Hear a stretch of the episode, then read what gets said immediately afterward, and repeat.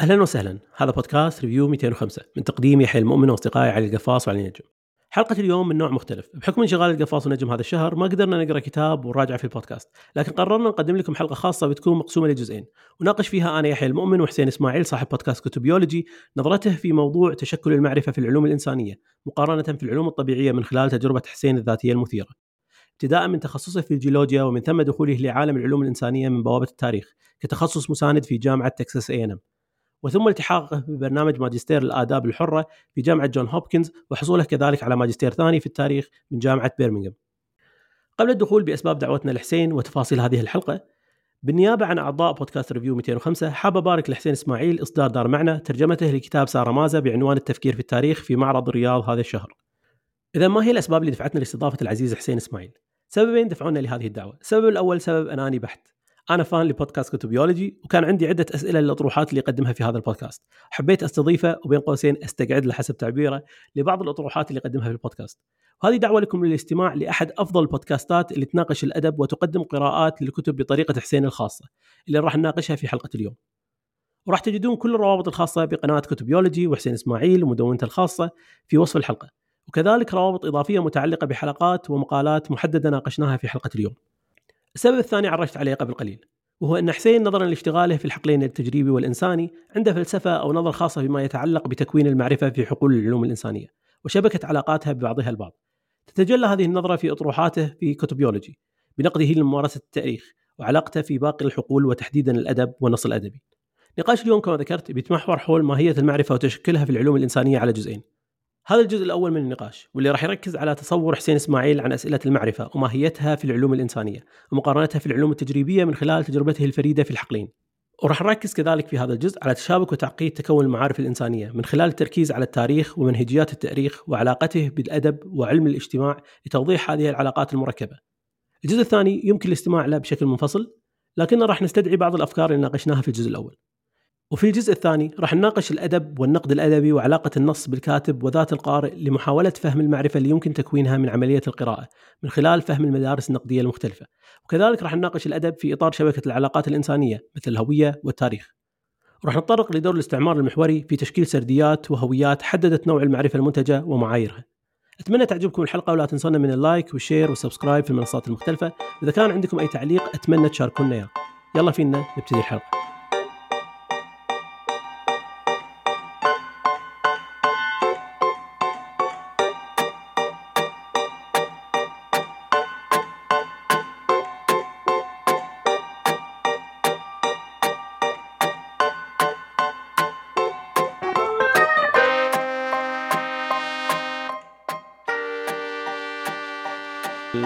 أنا أنا أول مرة سمعتك أذكر قبل سنتين ثلاث كنت أتكلم عن رواية فرانكنستاين طبعا العنوان كان حده مثير اللي هو كان عن المسيري وقراءته لفرانكنستاين إيه. ف ال...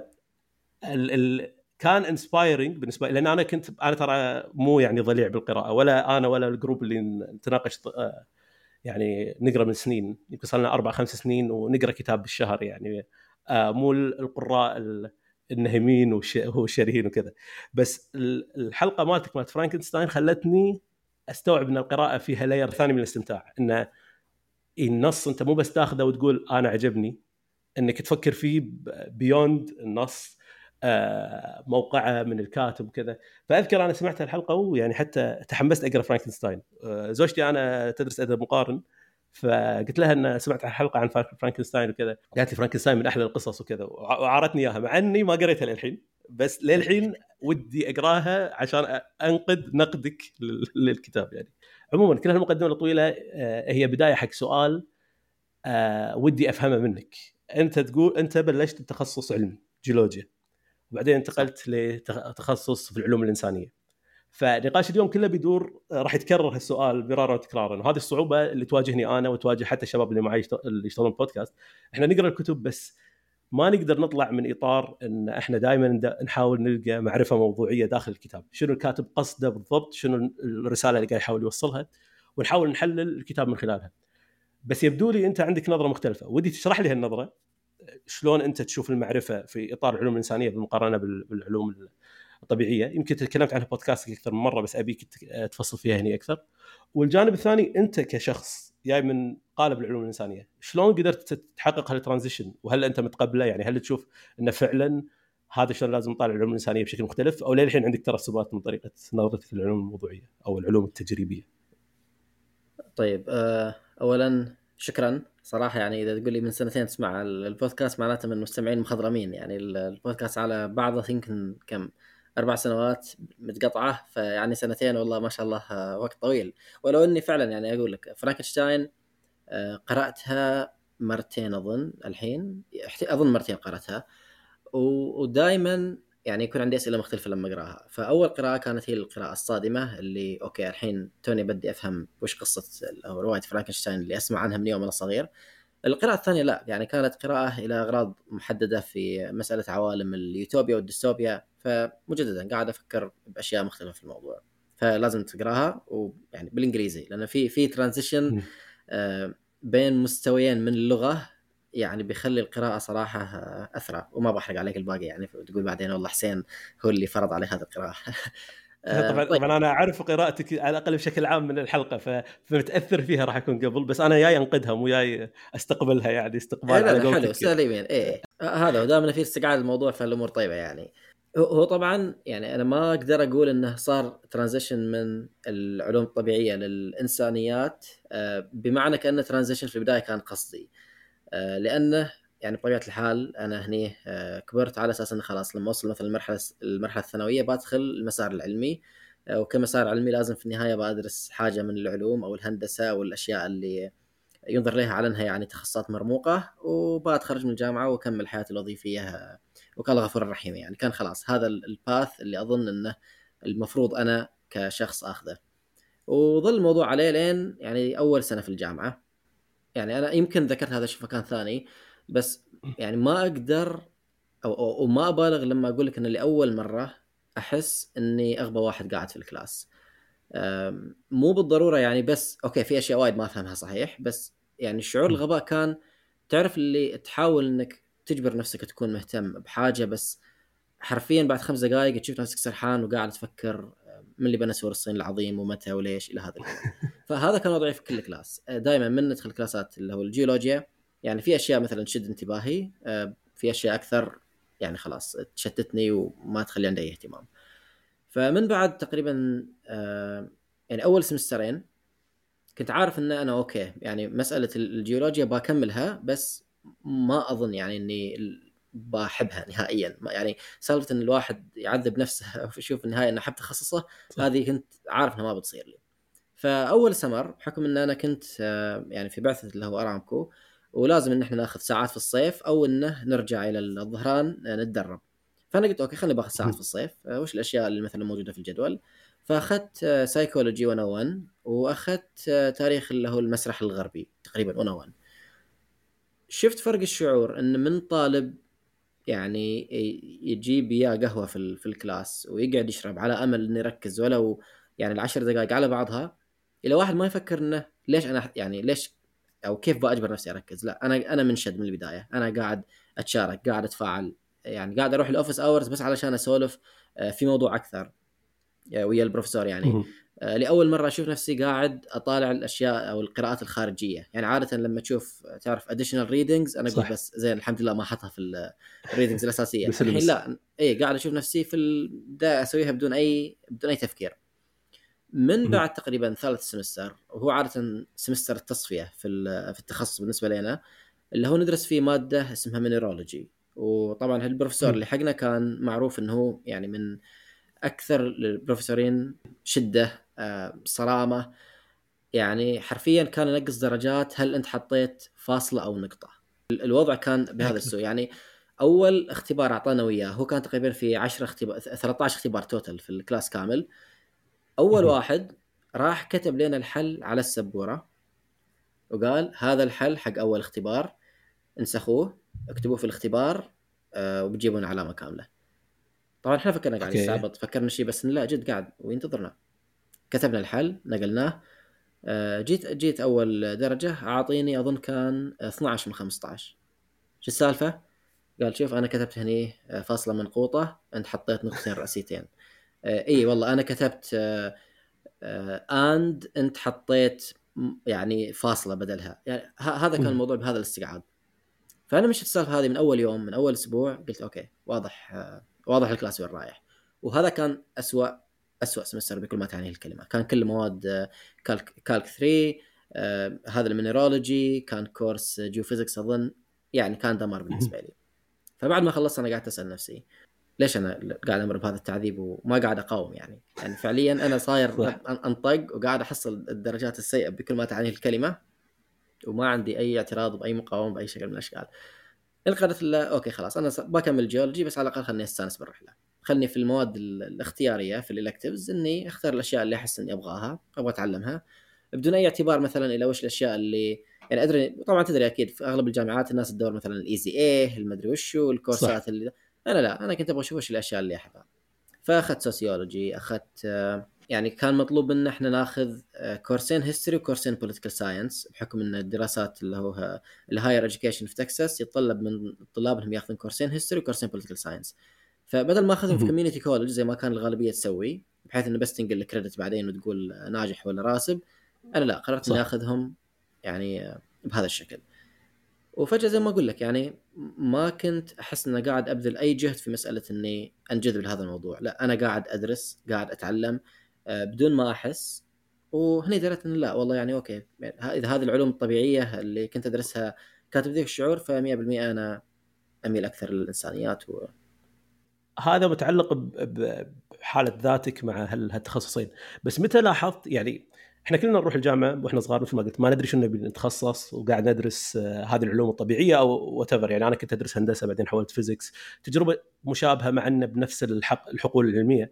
بس آه، الفكرة اللي السؤال الثاني ال layer الثاني من السؤال أو الطبقة الثانية من من التساؤل اللي عندي. أنت سويت ال transition حسيت إنك آه، كنت في تدرس شيء مو حابة لسبب ما. لاحظت إنك تدش عندك شغف أكثر للأدب أو العلوم الإنسانية. بس السؤال الثاني اللي هو لما سويت ه ال transition أنت كان عندك ملاحظة بطريقة المعرفة شلون تتكون في العلوم الطبيعية؟ ولا أنت لا بس كنت تدرس تخصص قاعد تخلصه وبعدين استوعبت إنك تحب شيء ثاني وتغيرت وبعدين you reflected أو أعدت النظر في في هذه المسائل كلها وقمت تقول والله المعرفة هني أكثر موضوعية، المعرفة هني أكثر ذاتية حسب تعليقاتك مثلا في البودكاست. ولا, ولا يعني هل هذا الشيء أنت كنت واعي له لما كنت تدرس العلوم الطبيعية ومثلا كنت تحس إن هذا الشيء مو مثير للاهتمام؟ ولا لأسباب أخرى حسيت العلوم الطبيعية غير مثيرة للاهتمام؟ وفكرة الموضوعية من عدمها ما كان شيء شغل بالك وتأطر بعدين. أنت بس كنت تحب العلوم الإنسانية لسبب أنت غافل عنه بس بعدين استوعبت إنه حتى كميثودولوجي أو أدوات وطريقة تفكير في اختلاف جذري بين العلوم الإنسانية والعلوم الطبيعية. إيه آه يعني أظن إن على الأقل الطريقة اللي صغت فيها في البودكاست كانت بعد تأمل لاحق فعلا يعني وقتها كنت حاسب شيء ما كنت أعرف إيش هو بالضبط هذا الشيء يعني في في عندي إحساس من النفور من المدى زي ما قلت يعني مو مو كان مثلا بس الجيولوجي علشان أقول والله إنها الموضوع بس إن مسألة الجيولوجيا نفسها لا. يعني أنا كنت آه، فجأة من واحد يعني كنت مثلا على أساس إني متفوق في ال math وخشيت أيام اللي هو أولمبياد الرياضيات وهذه الأمور إلى واحد ما يطيق يشوف معادلة قدامه. آه، فجأة يعني بعت عن ال chemistry عن ال physics يعني كنت أروح بس علشان آه، كان في بروفيسورة تسوي تجارب وكانت رهيبة. بس أي حاجة من ناحية اهتمام ما اهتمام ما كنت أشوف نفسي يعني زي ما أقول لك إنها قادر فعلا إني أهتم أو إني أجبر نفسي حتى أحاول أهتم.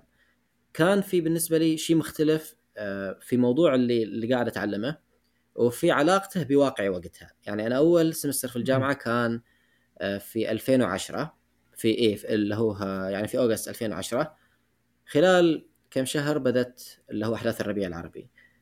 فطبعا لين المرحله الثانوية ولين بداية الجامعة ولين فترة يعني قريبة مو مو بعيدة كنت آه، عبد كورة بكل ما تعنيه الكلمة. يعني خلاص لو تسألني عن أي حاجة في الكورة مستعد أجاوبك لو تقول لي أي شيء أي موضوع ثاني في الحياة ما أدري.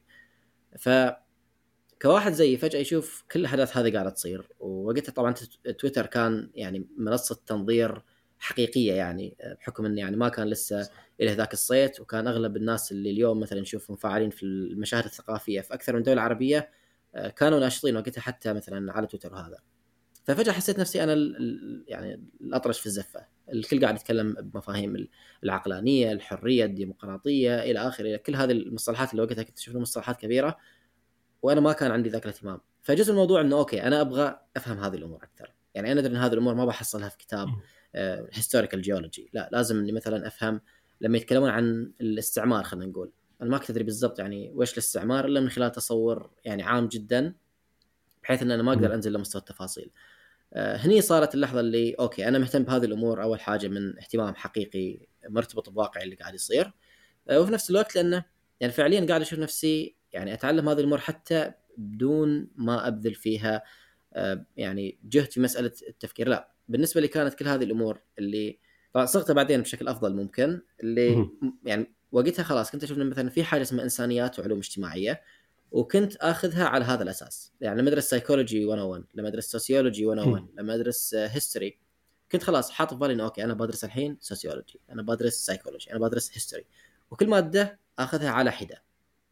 لين بعدين انه بديت أستوعب. يعني حتى قبل ال senior year أنا قاعد أقول إنه أنا قاعد أشوف فيني هذه الحيرة إن أنا أدري إن كلها مرتبطة ببعض وأدري إن أنا قاعد أفهم كل واحدة من خلال الثانية بس النهاية هي مفصولة. أنا إذا أسوي يعني إذا أبغى أي حاجة مثلا مستقبلا ولا شيء أنا لازم أخذها بهذا الشكل منفصل فهني كانت بداية الأزمة في يعني بالنسبة لي في ماهية المعرفة. إن أنا قاعد أشوف معرفة فعليا عبارة عن يعني حاجة عضوية قاعدة تتقسم قاعدة تتجزأ. وصح إني مثلا يعني مو مسألة إنه يعني تخصص شر مطلق لا أنا أقول إنه أوكي ممكن إن إحنا نعمق فهمنا من ناحية معينة بس بهذه الطريقة لما نفصله عن المعارف الثانية يعني بينشا عندنا خلل في سواء في المنهجية في صياغة الموضوع في حتى صياغة الأسئلة نفسها. لأنه خلاص بيكون يعني مثلا لما إحنا نتكلم عن إنها يعني على سبيل المثال إن في ظاهرة معينة نسميها ظاهرة اجتماعية. طيب أنا بمجرد إني أصيغها كظاهرة اجتماعية معناته أنا بحاول أبحث أسباب وجودها بهذا الشكل في هذا المجتمع. وبتناول هذا المجتمع على إنه يعني وحدة مغلقة ما هي متصلة بالضرورة بمجتمعات ثانية مثلا ما تحضر فيها هذه الظاهرة أو تحضر. خلاص بيكون عندي مجتمع معين في بالي. آه يعني بيكون عندي حتى اللي هو ال sample حقه البحث مهما حاولت ان تكون عشوائية بس في النهاية هي بتكون مرتبطة بالأسئلة اللي أنا صغتها أساسا. ففي أكثر من اعتبار أشوف انه بمجرد إن نخش فيها من زاوية سيكولوجيه مثلا بيكون في نقود وايد عليها. إي بالضبط. السؤال الحين آه، أنا أشوف في قيمة بالفكرة اللي تطرحها اللي هي آه، العلوم متداخلة ببعض صعب تعزل آه، فكرة معينة أنا أعتقد هذا الشيء حتى اللي من المفارقة أنه حتى متواجد مثلا بالعلوم الطبيعية يعني يعني أقصد حتى مثلا بالتخصصات الدقيقة مثلا بالفيزياء يصير في تصنيف آه اربتراري شنو كلمة اربتراري تصنيف عشوائي اعتباطي إيه؟ للفصل بين بعض الأفكار مع أنه في تداخل كبير وعملية العزل هذه أحيانا غير منطقية وتعتمد على ايديل سيناريو غير متحقق بالواقع. جميل يعني أقدر أتفهم هالنظرة في انه في تداخل معين في درجة تداخل معينة لازم يكون المتخصص أو اللي قاعد يدرس موضوع معين واعي له وهو في عملية الدراسة هذه. بس ما تعتقد يعني على الأقل أحس إن في لون أو لمحة في الخطاب اللي أنت تتبناه في البودكاست المعرفة هذه أو اللي يتم تشكيلها في العلوم الإنسانية غير متواجدة بشكل خارج عن ذات الإنسان. وهذا الشيء اللي أنا شوي أعاني بفهمه. بمعنى جميل أنت قاعد تقول إن إذا أنت طرحت السؤال راح يتحدد بالضرورة البارامترز أو في عوامل محددة آه، راح تكون آه، ملتزم فيها عشان توصل لنتيجة معينة. بس هذه النتيجة ما تشوفها موضوعية اذا بإطار السؤال. يعني أنت تقول إن إحنا لما نطرح السؤال آه، في احتمالات متعددة بطريقة طرح السؤال فراح يحدد النتيجه جميل. بس النتيجة بالنهاية ما تشوف إن في لها تحقق موضوعي فعلا إن فعلا تعطي ديسكربشن تعطي تعريف عن الواقع فعلا. هو يعني أتفهم. أنا يعني وجهة النظر اللي أنت قلتها زي ما أقول لك أنا كنت يعني أتبناها. أنا في النهاية حتى لما مثلا قلت لك زي أول ما بديت اللي هو بدراسه هذه المواد كنت منطلق من فكرة إنه okay في حاجة اسمها مثلا علم اجتماع وفي حاجة اسمها علم نفس في حاجة اسمها علوم سياسية وانه فعلا هذه الأمور هي اللي بتخلينا نفهم يعني هذا الشق من الحياة. أنا أقول لك أنا في النهاية ما خشيت هذه الأمور لهذا بس بعد ثاني course تاريخ طبعا ثاني course تاريخ درست عند بروفيسور شارك آه، يا في الحرب العالمية الثانية يا في حرب آه، كوريا ما أنا متذكر. كنا ندرس التاريخ مع إنه كان history 102 اللي هو يعني تاريخ أمريكا من أظن بعد الحرب العالمية الأولى لين الوقت الحالي كان وقتها 2011 لكن تعرف لما تدرس عند بروفيسور عايش الأحداث ويتكلم لك عن حروب كان هو جزء منها ما كان يعطيك سالفة ذي اللي يعني حرفيا حتى اختباراته ما كانت سالفة متى صارت المعركة الفلانية. أول course كان بهذه الطريقة كان طالب دكتوراه وكان معامل اللي هو ال textbook آه زي ما هو عليه. يسألنا من هو كان قائد هذه المعركة؟ من اللي ما أدري وشو كم هذه؟ وين صارت المعركة الفلانية؟ إلى اخر هذه الأسئلة اللي أنا متعودينها من التاريخ. فما كان عندي أي توقعات إن التاريخ يكون شيء مختلف. وأنا طبعا بنطق من التاريخ لأنه يعني بالنسبة للتاريخ هو هو يعني نقطة الانطلاق اللي خلتني أستوعب أكثر من حاجة بعدين. ففي ثاني course تاريخ لما بدأ هذا البروفيسور زي ما أقول لك إنه فجأة نخش ال class مشغل لنا فيلم آه، ويقول انه والله هذا الفيلم مثلا نزل في سنة كيت وكيت وكانت فكرته وسياقاته إلى آخره ويعطينا يعني نبذة آه، طويلة شوي عن حاجة بسيطة بس لأنه عايشها كان هو جزء منها. وقتها إحنا تباعدنا شوي عن فكرة التاريخ مثلا كمعلومات تحفظ ك يعني كمجموعة خلينا نقول من الأحداث اللي يعني تتسلسل. وصار بالنسبة لنا إنه لا في حاجة يعني في ناس عاشت.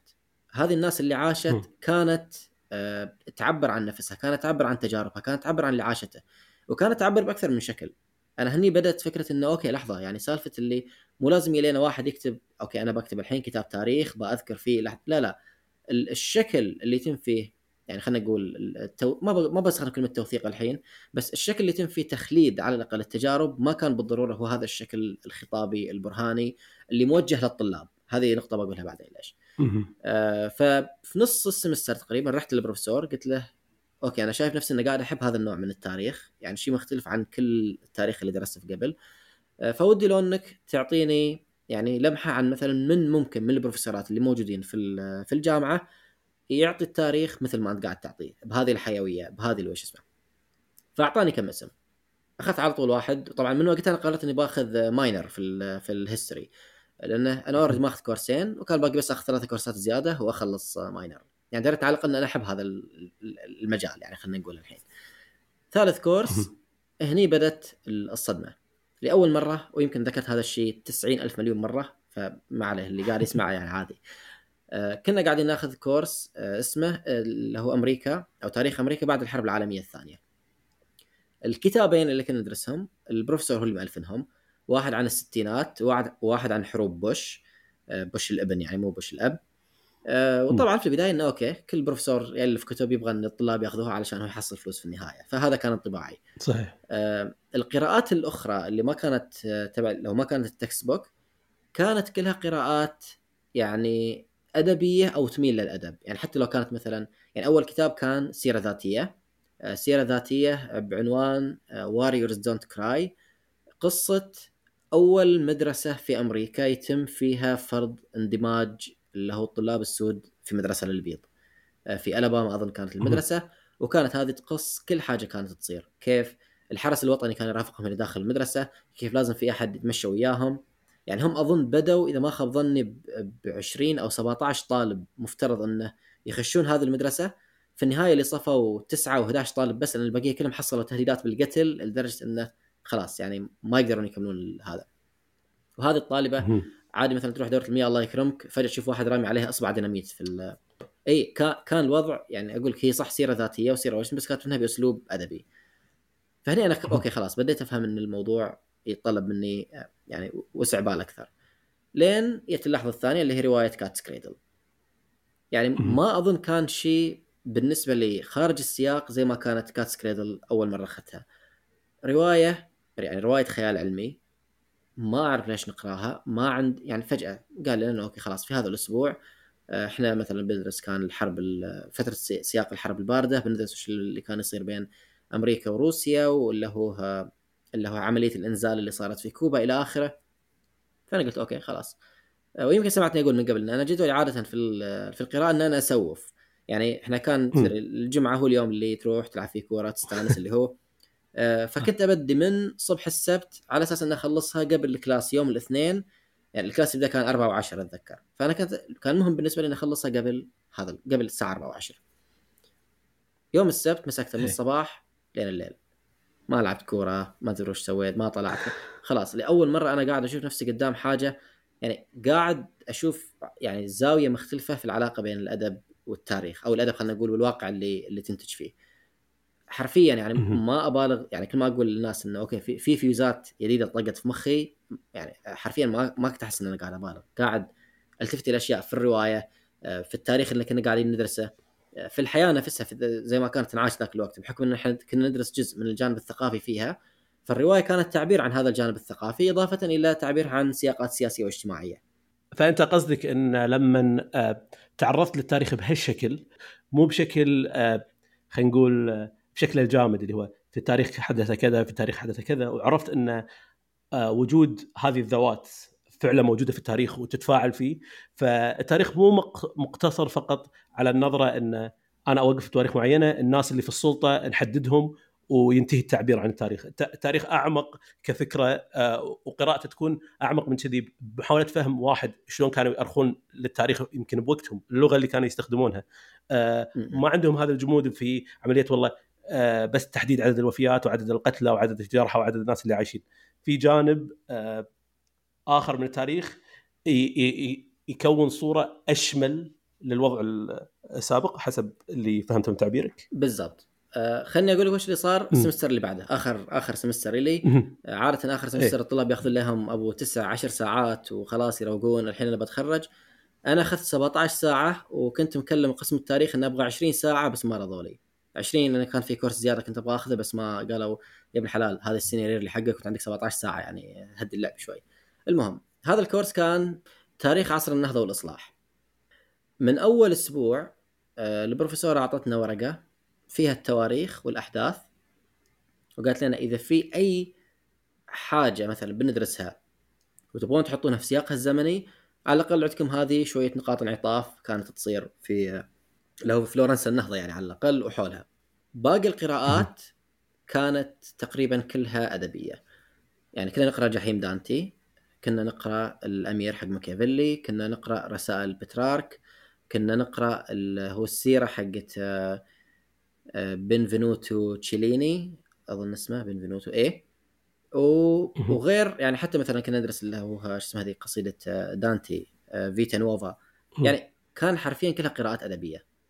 إحنا هني ما كنا ندرس يعني تاريخ عصر النهضة بقدر ما ان إحنا كنا نعيد بنائه أو نعيد بناء يعني جزء من الحياة الثقافية في ذاك العصر من خلال قراءة المنتج الأدبي، المنتج الفكري ومن خلال نحن نحطهم قدام بعض. يعني ما كانت هي مجرد okay اقرأوا وخلاص كان الله غفور رحيم ترى هذا الكتاب مهم لأنه طلع في ذاك الزمن، لا. أول اختبار مثلا كان مطلوب منا إنه okay بحكم إنكم قرأتون جحيم دانتي آه لو انكم بتحطون باتمان في واحدة من دوائر الجحيم وش هي هذه الدائرة وليش بتحطوه فيها؟ فكان اختبار إحنا ليش هل إحنا فهمنا تقسيم الدانتي إلى دوائر الجحيم؟ هل فهمنا العلاقة بين بعضها البعض؟ هل فهمنا ليش هذه الكبائر مثلا انحطت قبل هذه الكبائر؟ الناس اللي قابلهم. فكان هذا جزء من الاختبار. وخلاص يعني إحنا بدينا بهذا الموضوع. فأنا زي ما أقول لك لأول مرة أشوف إنه يعني بالنسبة لي انتفى شبه كليا فكرة إنه يعني هذه المسألة المرتبطة بالأحداث. وإن كان خلاص هي الأحداث هي نقاط الأساس. لا فعليا كان في حياة يعني أوسع حياة أشمل خصوصا بالنسبة لي بحكم اهتمامي بالأدب يعني. أنا كنت أشوف إنه خلاص الأدب فعلا هو عامل في إعادة بناء الحياة الثقافية في أي حقبة تاريخية أنا مهتم فيها. مهما كانت الحقبة اللي أنا مهتم فيها مهما كان الحدث اللي أنا أبغى أدرسه. في النهاية يعني أغلب الوقت كنت أنا دائما أشوف نفسي أنزع مثلا للكتب اللي تقدم لمحة من وجهة نظر سياسية؟ يعني حتى لو مثلا كنت أبغى مهتم والله في تاريخ آه، حرب اللي هو مثلا 67 يعني إسرائيل ومصر وهذه الأمور أشوف نفسي يعني حتى وقتها كنت الكتب اللي كانت عندي كانت تقتصر على التاريخ العسكري على ردة فعل الأنظمة آه، على الضرر الاقتصادي اللي نجم عن هذه الأمور. بس لين وقتها ما خطر في بالي إنه okay تجارب الناس اللي عاشت ذاك الوقت أو الإنتاج الأدبي بالنسبة للناس اللي عايشت هذيك النكسة والانتصار مثلا بعدين في 73 ما كانت ببالي حتى هذه الأسئلة لسبب ما ما كانت في مخي إنها جزء من التاريخ. كنت خلاص already فاصلنها أنا معزوله لكن الحين في زي ما أقول لك في يعني من خلال كورسين ورا بعض ماخذنهم شفت إن الموضوع اعقد مما كنت أتصور. انه لا يعني في فعلا دور محوري للأدب وإن هذا الدور لسبب ما في كثير من الأحيان مغيب. ممكن تحصل عند أحد بس مو بالضرورة الكل يعني آه، بيتشارك يعني هذه المحورية. جميل. آه وايد أسئلة طرت ببالي وراح راح نتدرج فيها لأن الكلام اللي قلته ملغوم سواء على الأدب على التاريخ قل- قل. طريقة قراءته. فخل خلينا ندخل من بوابه الأد... من بوابه التاريخ. أنت تو عندك كتاب مترجم مبروك. آه معرض الكتاب في, في الرياض صحيح؟ إيه. إيه آه وكان عندك حلقة تتكلم فيها ليش اخترت الكتاب تحديدا اللي ترجمته وقارنته بكتب أخرى. أنا على الأقل في الفترة هم السنتين اللي طافوا آه كان يعني من نظرة خارجية أو ك outsider صرت صار موضوع التاريخ يثيرني لأن آه، عندنا حلقة تكلمنا عنها عن كتاب SPQR history of ancient Rome لاحظت أن في طريقة آه، متقدمة طريقه ماري بيرد وهي تكتب عن تاريخ روما. يعني مثل ما قلت تحاول تتداخل مع الأدب الموجود مقاصد الكتاب في ذلك الوقت مو بفهمنا الحالي لل- للغة اللي تم استخدامها.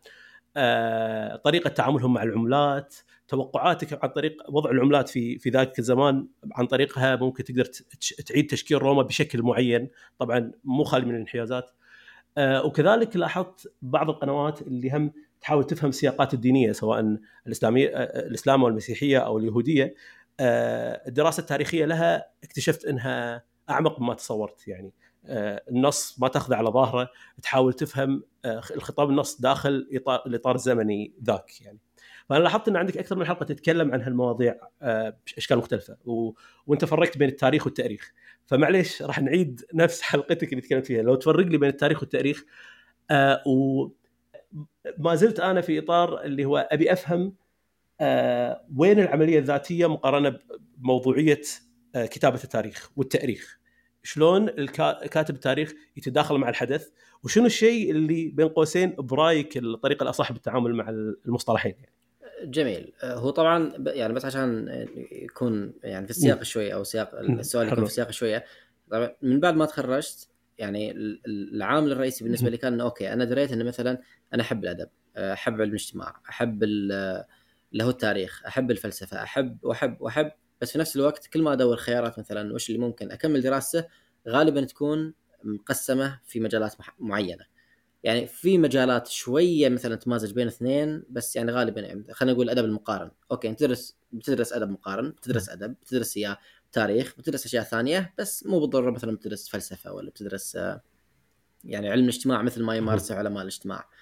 آه، لين هي اللحظة اللي طحت فيها على اللي هو ماجستير الاداب اللي كان في جونز هوبكنز اللي هو Masters of Liberal Arts هذا كان حسيت إنه يعني برنامج مصمم إلي إيه أن- نتخيل إن أنا كنت قاعد أفر باللابتوب يعني صار لي ما أدري كم ثلاث أسابيع أربع أسابيع وأنا قاعد أدور في الجامعات أشوف البرامج أقارنها أروح مدري إيش لين فجأة ما أتذكر حتى يعني ما كنت أدري إن في حاجة اسمها liberal arts. كتخصص يعني كنت أسمع. حاجة liberal studies بس تعرف يعني النظرة الاحتقارية بالنسبة لواحد متخرج من العلوم الطبيعية إلى أي حاجة مرتبطة بال liberal studies فحتى ما كنت أطالع فيهم فلما شفت اللي هو هذا البرنامج قعدت أطالع إنه أوكي يعني عندي الخيار إني آخذ مثلا 10 كورسات أو تسعة كورسات وبحث أو تسعة كورسات و internship طيب وش الكورسات المعروضة. تاريخ فلسفة آه، music آه، مسرح ال- يعني كل كل الأشياء اللي حسيت إن أنا مهتم فيها. فقعدت أطالع ونفس ونفس النظرة الشمولية اللي قلتها إن إذا أنا حاب أفهم جزء من التاريخ أو حاب أفهم جزء من الأدب لازم أفهم التداخل اللي فيها.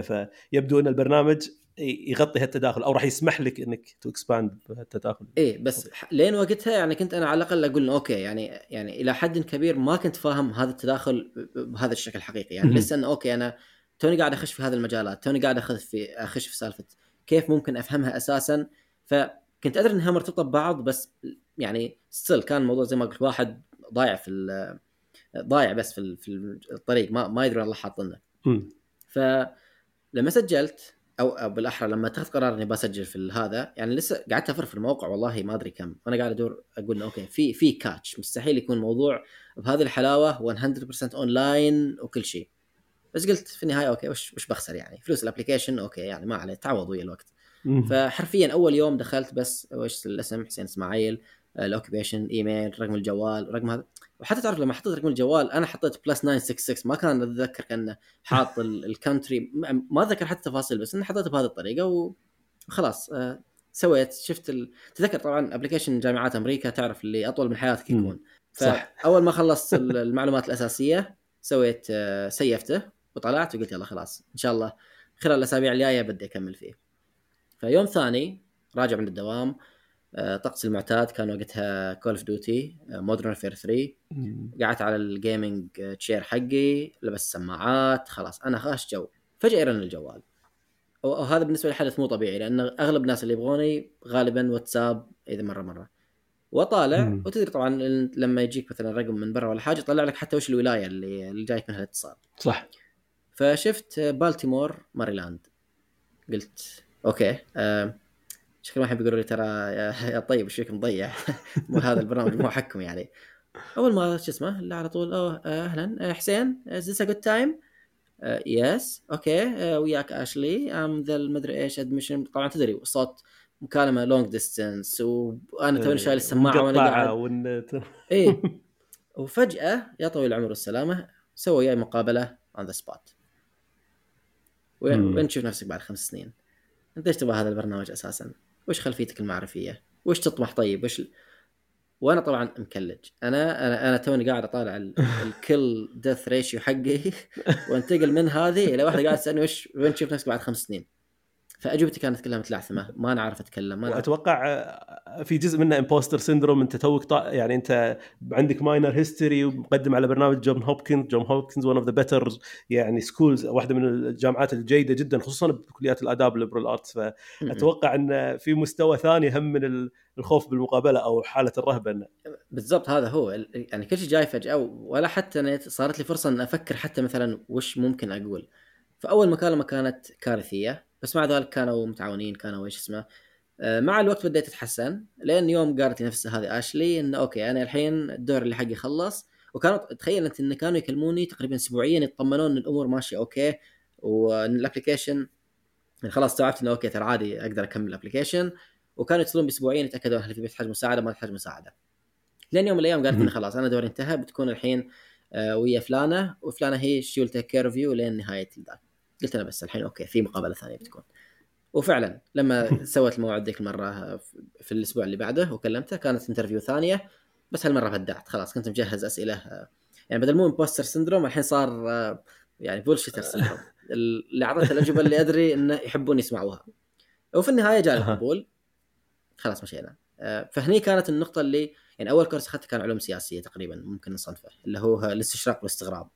آه، ثاني course أخذته. اللي قريت فيه كتاب ماري بيرد اللي ذكرته آه، كان صعود. وسقوط الحضارات آه، ثالث course الحين ما أنا متذكر والله بالترتيب وش كانوا بس أظن تاريخ الفلسفة بس الغربية بس أبي أعقب تعليق آه، بحلقتنا أذكر آه، صديقي علي قفاص اللي كان بالبودكاست قال كانت مشكلته مع الكتاب إنه حس إنه كتاب textbook حق جامعة يعني حس إنه it was beyond فعلا أنا ما كنت أدري إنه يدرسونه في الماجستير وشي. إيه آه، هذه هذه نقطة من الاشكاليه اللي بقول لك إياها بعدين لما لما أقول لك إنه يعني حتى لما. بتكلم مثلا عن الكتاب اللي أنا ترجمته آه، كانت آه، يعني في في في معرفة قاعدة تنتج للاستهلاك الأكاديمي المشكلة اللي. قاعدة تصير في كثير من الأحيان ان في كتب تاريخ قاعدة تترجم إلينا إحنا بدون الأخذ بالاعتبار إن هي الاستهلاك الأكاديمي كتبت يعني بشكل رئيس وإن الاستهلاك الأكاديمي معناته إن هي غالبا أو يعني خلينا نقول في كثير من الأحيان تدور ضمن أسئلة الأكاديمية والمنهجيات اللي فيها.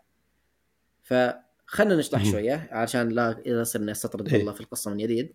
بس المسألة مثلا في في ذاتية ال- ال- اللي هو المعرفة وموضوعيتها. لأن خلاص أنا بديت زي ما أقول قاعد آخذ كورس مثلا الاستشراق والاستغراب. آه، كورس تاريخ الفلسفة السياسية الغربية. آه، كورس الفكر السياسي الأمريكي. آه، كورس عن العلاقات العرقية في أمريكا. عن تاريخها يعني خصوصا. تاريخها ولكن الكورس كان يصنف على إنه علم اجتماع. وأخذت كورس في. التعليم. فويا الكورسات اللي قاعد أخذها كل ما زادت الكورسات قاعد أشوف مو بس إني أعيد صياغة أفكار بشكل أفضل من خلال منظور جديد قاعد يجي أنا فعليا قاعد أشوف يعني ارتباط حقيقي بين يعني طريقة تفكيري بهذه القضية آه، وبين مثلا تجلياتها في مجالات ثانية. يعني مثلا لما وصلت إلى خلينا نقول مسألة أو كان course تعليم من آخر الكورسات اللي أخذتها. فطبعا فيه اللي هو inequality في مسألة اللي هو المدارس مثلا تكون مخصصة للبيض والمدارس مخصصة للسود. فأنا قبلها كنت already ماخذ مثلا تاريخ العلاقات العرقية. وغير تاريخ العلاقات العرقية آه، كان في تطرق إلى الجوانب اللي يتم فيها يعني إعطاء privilege إلى بعض الأعراق على حساب أعراق أخرى. واللي طبعا بتكتشفوا اياها ان فكرة الأعراق يعني ما طلعت بهذا الشكل اللي نعرف إلا بشكل حديث. يعني لين يعني هذا الموضوع يمكن بشرح فيه بعدين زيادة بس المسألة إنه لو تروح تراجع مثلا ال surveys أو ال forms اللي كانت الحكومة الأمريكية يعني أظن أوقات الانتخاب ولا هذا توزعها قارن مثلا الأعراق اللي كانت مذكورة في عام 1910 بالأعراق اللي مذكورة عام 1950 فجأة بتشوف إن في أعراق جديدة طلعت آه، تفاصيل ما صارت مهمة زي قبل. يعني في 1910 كانوا يطلبون مثلا لون لون بشرتك أنت. آه، مكان ولادتك مكان ولادة أمك ومكان ولادة أبوك. يطلبوها. هذه موجودة في الجزمه بعدين خلاص لما صار في أجيال أكثر يعني مولودة في هذه البقعة الجغرافية أمريكا ما صار مثلا مكان ولادة الأم والأبو بذيك الأهمية. بس في نفس الوقت في الأعراق كان في تفرقة مثلا ما كان في حاجة اسمها ايجن كان لسه مثلا في واحد اسمه صيني وواحد اسمه فلبيني. ليش؟ والله الفلبين, الفلبين كانت مستعمرة أمريكية. فواحد يعني من المستعمره الامريكيه بيكون مختلف عن آه، مثلا واحد صيني تاريخيا سبق وصدرت ضده قوانين تحد من كمية المهاجرين اللي جايين لأمريكا من من الصين تحديدا. مو من اليابان مو من آه، يعني مناطق أخرى مثلا في في, في شرق آسيا ولا شيء لا من الصين تحديدا. فهني خلاص أنا قاعد أشوف الأمور من أكثر من سياق من سياق اجتماعي من سياق أدبي. أخذت course مثلا عن اللي هو أدب ال Bildungsroman أدب النشأة أو التنشئة اللي يكون غالبا يتبع قصة بطل وكيف يتغير من خلال حدث محوري في حياته. وبرضه بديت أشوف مثلا إيه. يعني الحياة من منظور مختلف انه كيف ممكن الرواية تكون تعبير عن قصة ذات في قبال اللي هو رحلة حياتية. باختلاف السياقات رواية مثلا لوحدة أمريكية صينية انولدت في أمريكا وكان في الرواية تذكر مثلا الفرق بين الجيل اللي هاجر من الصين والجيل اللي ولد في أمريكا. آه، مقارنة بقصة ثانية آه، مثلا سالفة اللي هو ال cyberpunk وال وال Matrix وما ال Matrix كان لها أيضا تبعات ثانية من ناحية الجيل اللي نشأ على التكنولوجيا. ف خلاص أنت قاعد تشوف مثلا روابط خفية بين أمور مو بالضرورة كنت أنا أشوفها من قبل. هني بديت إنه okay. أها. يعني عملية إنتاج المعرفة أول حاجة عملية أعقد ما كنت أتصور. ما هي مسألة إنه okay إحنا مثلا بنتبنى ذي المنهجيه وبنطلع بهذه المعرفة. لا هي فعليا صرت أشوف إنه أول حاجة إن أي معرفة منتجة هي عبارة عن اجتزاء من الحياة. وإنه يعني في حاجة أنا بالنسبة لي صرت أشوفها كالحياة ككل. يعني ال everyday life وإن المعارف اللي تنتج في الأكاديمية قاعدة تقتص من هذه اليومية علشان تحطها في سياق تدعي إنه سياق موضوعي. يعني هو هذه العملية دائما تصير إنه أول حاجة يتم عملية الاجتزاء من خلال اختيار الموضوع آه، اختيار الحيز. يعني نفس الموضوع ممكن تتناوله من أكثر من تخصص مثلا. يعني ما يحضر في بالي الحين مثلا واحدة من الأشياء اللي أنا كتبت فيها. بس المهم إن أنت أول حاجة تسويها تجتزء هذا الموضوع. ومن ثم تحط هذا الموضوع في السياق المجال اللي انت قررت تتناوله منه. يعني بحكم إنه مثلا لو إنك تبغى تتناول من ناحية علوم الاجتماع أنت بالضرورة بتروح تربطه مثلا أو في كثير من الأحيان خلينا نقول في الأكاديمية لازم تتبنى منهجية علم الاجتماع على أساس. خلاص لازم تحطه ضمن مصطلحات علم الاجتماع. آه لازم تحطها على أسس اللي مبني عليها علم الاجتماع. يعني خلينا نقول إذا علم الاجتماع يتبنى ان في فصل بين الفضاء السياسي وبين الفضاء الاجتماعي فانت في بحثك غالبا إذا تبغى مثلا يعني خلينا نقول بالتصور السائد إن أنت تبعد عن الأشياء السياسية. فأنا هنا بديت أستوعب إلى هذه العملية إنه أوكي أول حاجة هي اجتزاء اجتزاء وتجريد وفي نفس الوقت انه الروابط بين اللي اللي يتم اختياره وبين اللي يتم استثنائه ما هي بس أحادية الاتجاه ولا مسألة بس ثنائية الاتجاه لا هي فعليا معقدة بشكل يتطلب الواحد إنه يغوص فيها بس علشان ممكن يفهمها في علاقتها هي بعضها البعض. الفكرة اللي قاعد تقولها جميلة بس أحس إنها هذه مو دلالة إنها ذاتية هي دلالة إنها مجتزأ بمعنى انه إذا أنت قاعد تقول لي أنا قاعد أسأل أتساءل عن موضوع في التاريخ وقاعد أطبق عليه قاعد أسأل سؤال اقتصادي بالتاريخ مثلا هل خلينا نقولها آه، يعني ما أدري إذا ممكن تستحضر اللي صار بـ SPQR. أنا ما استحضره بالضبط لكن اللي أقصده على سبيل المثال آه، مشكلة سيسرو مع حالة الثورة اللي كانت في آه، في روما. آه، يعني يتم إعادة فهمها بالكتاب عن طريق الحالة الاقتصادية اللي كانت تعيشها الدولة عن طريق يعني مثلا كمية العملات اللي كانت موجودة. أنت ممكن تقول ترى هاي القصة مو كاملة يعني. هي بالنهاية حتى ماري بيرد أقصى محاولاتها الوفية للواقع. اجتزأت الواقع. قررت إنها تاخذ العملات كموضوع إنها تحاول تسأل هالسؤال. لكنها هل مو موضوعية؟ بمعنى انه هل ما وصلت لنتيجة فعلا كانت متحققة بالواقع؟ انه فعلا كان في مشكلة اقتصادية قد تكون عامل من عوامل الثورة بين سيسرو والشخصيه كاتلاين كا ثورة كاتلاين على سيسرو. فأعتقد هذه هذه الجزئية اللي أنا للحين مو قادر أوافقك فيها حتى في في الطرح في البودكاست انه أتفق معاك إن كل اللي تطرحه دليل على شيء شيئين دليل على آه، وجود تعقيد أكبر من محاولة الاختزال، عملية الاختزال مو أمر جيد في البحث العلمي أو حتى البحث بالامور الطبيعية أو غيرها. وفي جانب أكثر بعد في في, في الأمور الحياتية أو أو العلوم الطبيعية إن في جانب مجتزأ واضح يعني أنت تقرر تستخدم أدوات ولغة معينة. لكن بالمقابل هل هي ما أنتجت شيء موضوعي عن واقع هذول البشر؟ يعني على سبيل المثال آه، آه، مستوى ثاني هم في SPQR مثلا نتكلم عن قصة روميولس. هل قصة روميولس حدثت ولا ما حدثت؟ طبعا ممكن تقرأ معاني قصة روميولس كبطل وعلاقته في طريقة السرديات عند عند الشعراء في ذاك الوقت والأدب وكذا. لكن آه، هل إذا واحد قرر يسأل سؤال روميولس شخصية حقيقية أو لا؟ أليست الإجابة الموضوعية مثلا إن روميولس فعلا شخصية حقيقية أو الإجابة بلا؟ طبعا أنا ما قاعد أحدد الإجابة بس قاعد أحدد إن الإجابة هذه بالضرورة موضوعية عن التاريخ. ما أدري إذا سؤالي وقت. جميل. ببدي اياك بآخر سؤال. أه، بآخر فقرة لأن أظن هي يعني مدخل ممتاز لهذا الموضوع. يعني okay ممكن إن إحنا نقول إن وجود روميولوس من عدمه سؤال ممكن الإجابة عليه بنعم أو لا بحيث انه سؤالنا المعرفي يعني بيتسكر من خلال يعني خلينا نقول إحراز الإجابة. خلاص نعرف يا إنه موجود أو إنه ما هو موجود. ما غالبا ما في أجوبة ثالثة. لكن بغض النظر عن كونه موجود ولا ما هو موجود إحنا ندري إن افتراض وجوده أدى إلى آثار واقعية. صحيح. إيه. فهني عمليتين مختلفتين. عندنا خلينا نقول آه يعني موضوعية الشيء. يعني هي أقرب لو إحنا مثلا بنقول يعني ما بصير كأني قاعد أستدل بهوبز بس يعني هوبز كان عنده فكرة لطيفة مثلا في سالفة إنه يقول لك الأشياء ما تصير صح أو خطأ لأن الصحه والخطا هي خاصية للغة. الشيء إما أن يكون موجود أو غير موجود فقط. هذه الاحتمال اللي يحتمل. سالفة الصحه والخطا هذه من سمات اللغة.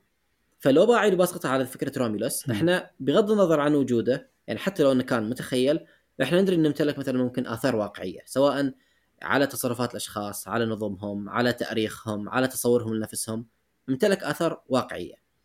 فكمية المعارف اللي قاعدين مثلا تنتج يعني افترض مثلا الحين آه يعني لو افترضنا إنه موجود فالمعارف عنه غالبا نقولها موضوعية لأنها تنبني على وجود يعني موضوع الدراسة. بس مجرد نحن نقول لا ما هو موجود فكلها فعليا انتفت. ما كل هذه الدراسات خلينا نقول يعني ضمن الإطار الحالي ما بيكون لها قيمة معرفية لأنها أساسا مبنية على شيء أو يعني حاجة ما هي موجودة أساسا. بس أختلف بالعكس لها قيمة معرفية يعني لما لما أنا أقرأ SPQR بالرغم منها ما قالت definitely إن روميولس موجود بس قدرت أستشف إن روميولس مو موجود لكن بنفس الوقت قدرت أتفهم ليش آه، شنو علاقة روميولس كشخصية؟ شنو دلالاته الثقافية؟ شنو دلالاته الاقتصادية؟ شنو دلالاته آه، حتى حتى دلالاته آه، وبقايا دلالاته على طريقة الأدب المستقبل، يعني يعني بحكم إن روما كانت كانت إمبراطورية منتشرة وثقافتها هي الثقافة المهيمنة، أقدر أتخيل إن أسطورة روميولس كانت بذرة أثرت على قصص أخرى، مثل ما إنه حتى قصص الرومان ما أدري يعني ممكن أنا الحين قاعد أختزل أو قاعد أقول كلام تاريخيا مو اكيرت بس أعتقد حتى الثقافة الرومانية متأثرة بالضرورة بالثقافة المهيمنة السابقة اللي هي الثقافة اليونانية حتى في في طريقة تكلمهم على آه على أساطيرهم. يعني سؤال إيش كثر فيرجل متأثر مثلا آه، بالالياذه اوديسا أو غيرها يعني ف فأنا أشوف إن عدم وجوده مو بالضروره عدم وجوده هو إجابة موضوعية على سؤال هل كان موجود أو لا؟ فعلا ما كان موجود، هل كان له أثر؟ أعتقد هم الإجابة الموضوعية نعم كان له أثر لأن نقدر نشوفه نقدر نحدد هالأثر حتى من خلال السياقات اللي قاعد نسأل فيها. حلو بس يعني فكرة الموضوعية هني بتكون شوية مختلفة شوي عن الموضوعية لما تؤخذ كنقطه آه، في الفصل بين الذات العارفة والموضوع المعروف. هذا أكثر مقابلة هي يمكن اللي اللي بذكرها في يعني في أي أي شيء يتعلق بهذه الأسئلة. يعني فكرة الموضوعية آه، تفترض ان فيه انفصال بين الذات وبين الموضوع. بمعنى إنه إحراز المعرفة الموضوعية طبعا الناس ما تشوف بس أنا قاعد أسوي علامات تنصيص باصابعي آه، المعرفة الموضوعية يعني على أساس ان ان في حد أدنى من الانفصال بحيث إن أنت تحاول تعرف الشيء كما هو على أساس. ف في العلوم الطبيعية بشكل عام هذا الشيء بيكون أسهل. يعني إحنا في الجيولوجيا مثلا لما قبل قبل الستينات مثلا ما كانوا يقولون والله في حاجة اسمها أو نظرية اللي هو حركة الصفائح ما كانت هي النظرية المهيمنة. يعني كان في أكثر من مثلا فكرة إلى كيف ممكن هذه الأشياء قاعدة تتحقق. لكن بمجرد إنه صارت هذه النظرية خلاص كانت صارت هي يعني مرحلة من مراحل تطور المعرفة. بس في النهاية يعني الأرض ما تقدر تتكلم. خليني أعطيك مثال ثاني. صحيح. حاليا في يعني مجالي الوظيفي المفروض يعني المسمى اللي حقي عالم أحافير دقيقة. طبعا ما عليك من المسمى الفخم بس يعني هو هذا المسمى الوظيفي. فواحد من النقاشات اللي قاعدة تصير عندنا إن في بعض الطبقات في في الأرض الطبقات المنتجة للغاز والبترول يكون فيها يعني مجموعة معينة من الأحافير. يعني في طبقة مثلا نميزها بمجرد إن نشوف آه، يعني fossil معينة أو أحفورة معينة آه، اسمها Globigerina atypica هذه يا طويل العمر والسلامه أغلب النقاشات كانت لين فترة قريبة تدور حول كيف ممكن إن إحنا نتأكد إن هذه هي ولا لا. يعني كانت ال criteria اللي حقها إنك كيف تميزها عن واحدة ينظر لها إنها أحفورة ثانية يعني نقاشات لين جت واحدة أو يعني نقاشات في الأكاديمية قالت يا جماعة ترى تقسيمتكم بين هذين الثنتين ما له معنى حطوهم كلهم ويا بعض واكتشفنا أساسا إن كلهم يتواجدون في نفس الحقبة الزمنية من وإلى. فما في أصلا ما له معنى التقسيم بينهم. فأنت شايف إن كيف كل معرفتنا اللي أنتجت على أساس إن في تمييز بينهم؟ حتى لو كانت معرفة خلينا نقول مثمرة بأشكال أخرى لكن يعني ما بنقدر نقولها الحين معرفة عن نفس الموضوع. لأن خلاص أساسا اختلف الموضوع. ما ما صرنا نشوف إن في فصل بين صح. هذه وهذه. فكل هذه الفكرة عشان أقول لك انه ليش؟ إنه بمجرد إن إحنا نفترض من الأساس انه في شيء بنصيغ الأسئلة على ضوء هذا الافتراض. يعني هي الموضوعية تفترض إن إحنا بننتج المعرفة حول هذا الشيء. حلو.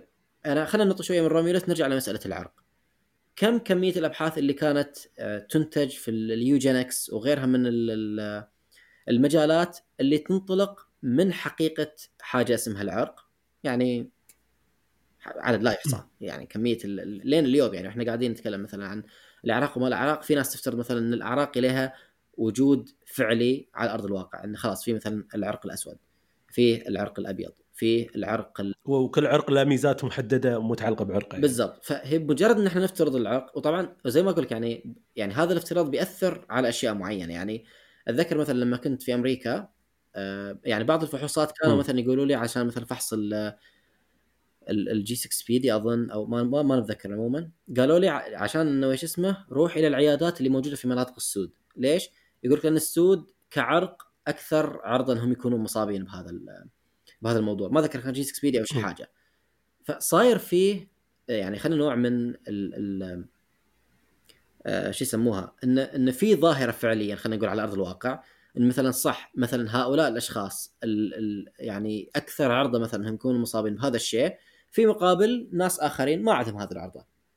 فهني ممكن إحنا إنه أوكي ممكن لأن فعلا هم عرق واحد ويعني خلاص صار آه، هذه يعني خاصية بيولوجية مرتبطها مرتبطة بالعرق كسمة بيولوجية أيضا.